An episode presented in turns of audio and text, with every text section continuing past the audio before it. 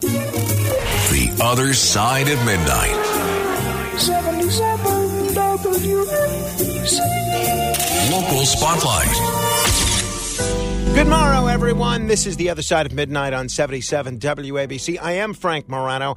Obviously, if you've listened to the station for more than 60 seconds at any point during the last, 20 hours, you're aware by now that the bedrock of our radio station, our morning man, Bernard McGuirk, has passed away.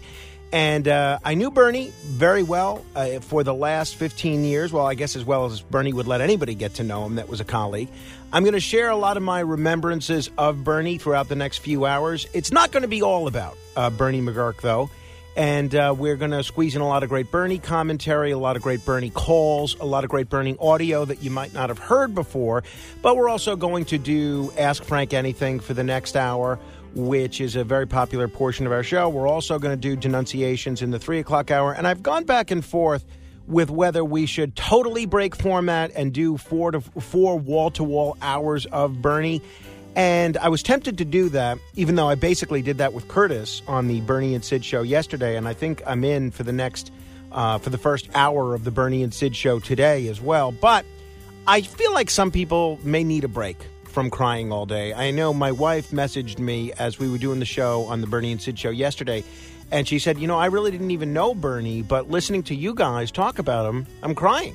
And a few people even said they had to turn off the radio because they were so upset. So we're going to try and thread that needle. We're going to try and balance that delicately, the need to pay tribute to Bernie, my desire, quite frankly, to share with you a lot of stories about our relationship over the years and what I think he meant to the world of broadcasting, but also the fact that maybe people don't want to necessarily grieve for 4 straight hours. But we will indeed be paying tribute to Bernard McGuirk. If you have questions about anything for the next hour, whether they be related to Bernard McGuirk or related to radio in general, you're certainly welcome to give me a call. We are going to do Ask Frank Anything in about a minute.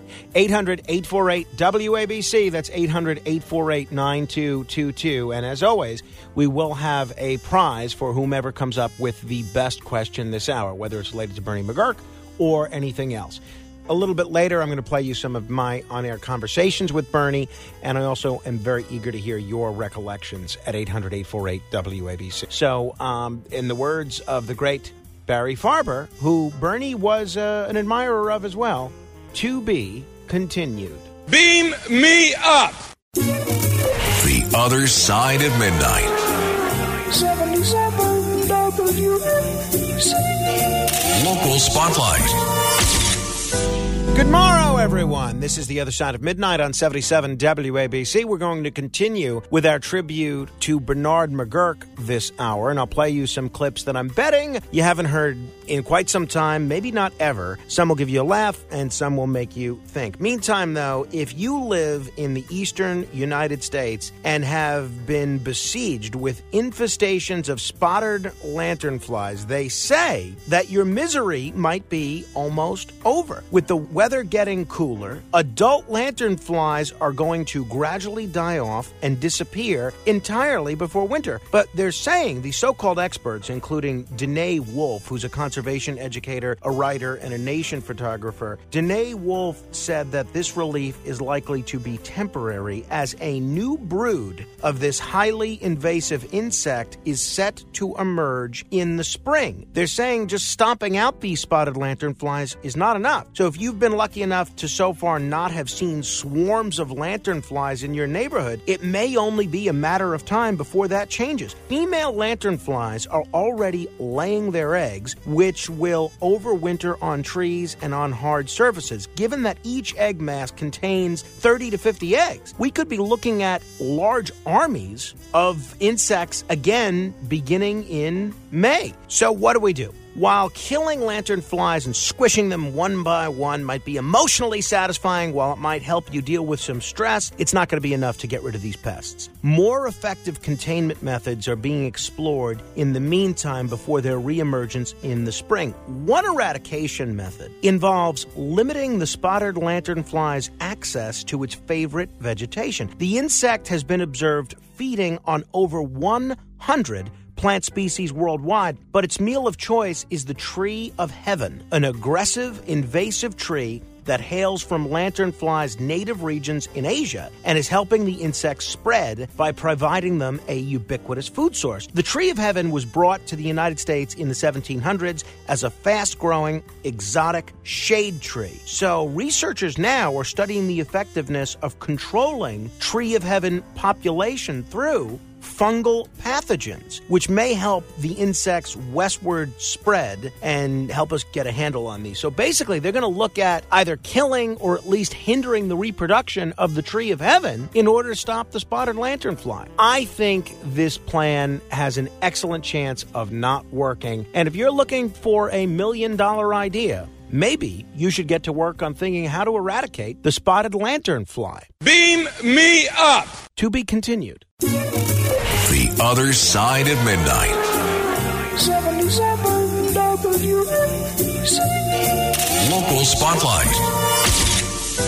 This is a story which at first glance may seem like you should only care about if you live in Brooklyn, but the truth is you should care about this if you live anywhere in the state of New York. Brooklyn Assembly member Rodney Bichotte Hemmerlin has been reelected as the county chairman of the Brooklyn Democratic Party after a day of heated public deliberations at the Marriott in downtown Brooklyn. She was barely reelected. Delegates fought for hours on Monday, and one of the things they fought over was appointments to the county committee, and the county committee is the body that runs every party in this state. The Brooklyn Democratic Party, the Richmond County Republican Party, New York Conservative Party, whatever. You name the borough, you name the county anywhere in this state, the Democrats and the Republicans and even the minor parties in some cases have a county committee. And it's supposed to give a hyper-local voice to roughly 4,000 Democrats across the borough of Brooklyn that decides on party rules, that nominates candidates, and elects the chairman. But the proceedings, which picked up from a meeting last month that started hours late and ended with almost nothing getting accomplished, came to a halt numerous times as delegates raised concerns that party leaders had put forward county committee members without their knowledge. So essentially, they call these ghost appointments to the county committee, and it looks like the chairwoman of the Brooklyn Democratic Party was reelected by getting the proxies of people that didn't even know they were on the county committee. And unfortunately, this is nothing new. We've seen this over the years with the Queens County Republican Party. We've seen this over the years in every borough in New York City with the Independence Party when it existed. It's very unclear in the state election law whether or not someone needs to know that they're running for county committee. These people, most of whom never appear on the ballot, don't even know that they're on the county committee. This is a real problem when the leadership of a major party, and don't get me wrong, I think I probably prefer the current chairperson of the Brooklyn Democratic Party rather than the crazy ultra-progressive group that was trying to oust her. Who knows what they would be doing? However, it's a recipe for disaster if the people that are choosing party leaders don't even know that they're on the committee and that their votes are being used to make the difference. I would hope that after this recent debacle, the state legislature would act and clarify that if you're going to serve on a party's county committee, you have to give some sort of affirmative consent that you're at least aware that you're on the county committee. We'll see what happens. Beam me up! To be continued. The Other Side of Midnight. 77 WABC. Local Spotlight.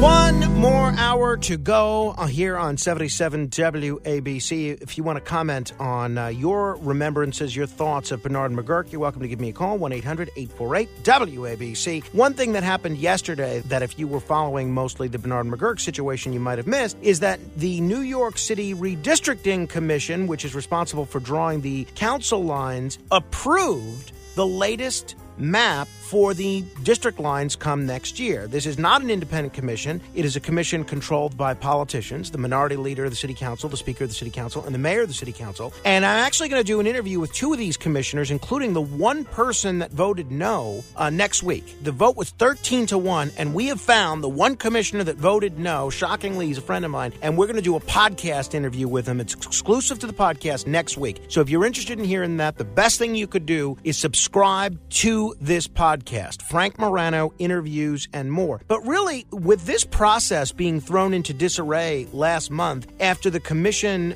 responsible for drawing these new city council districts voting down its own draft map, this really underscores the problems with this redistricting commission, which I offered to serve on, by the way. No one asked me, though. With this redistricting commission not coming up with an ethics policy that dealt with potential conflicts of interest. This commission had the opportunity to adopt some sort of a code of ethics which would prohibit conflicts of interest.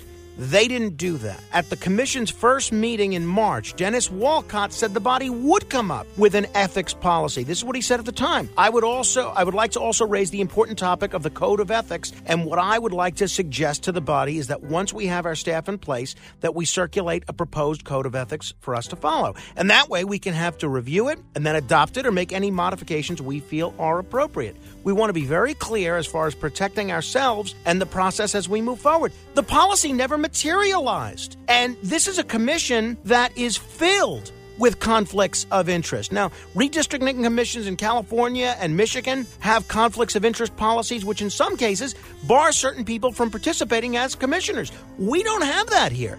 This commission was loaded with people that had a conflict of interest. And why are we relying upon the commission itself to adopt its own ethics policy? There should be something in the city charter that specifically calls for a code of ethics. And if I were on this redistricting commission this year, I would have been pushing for it.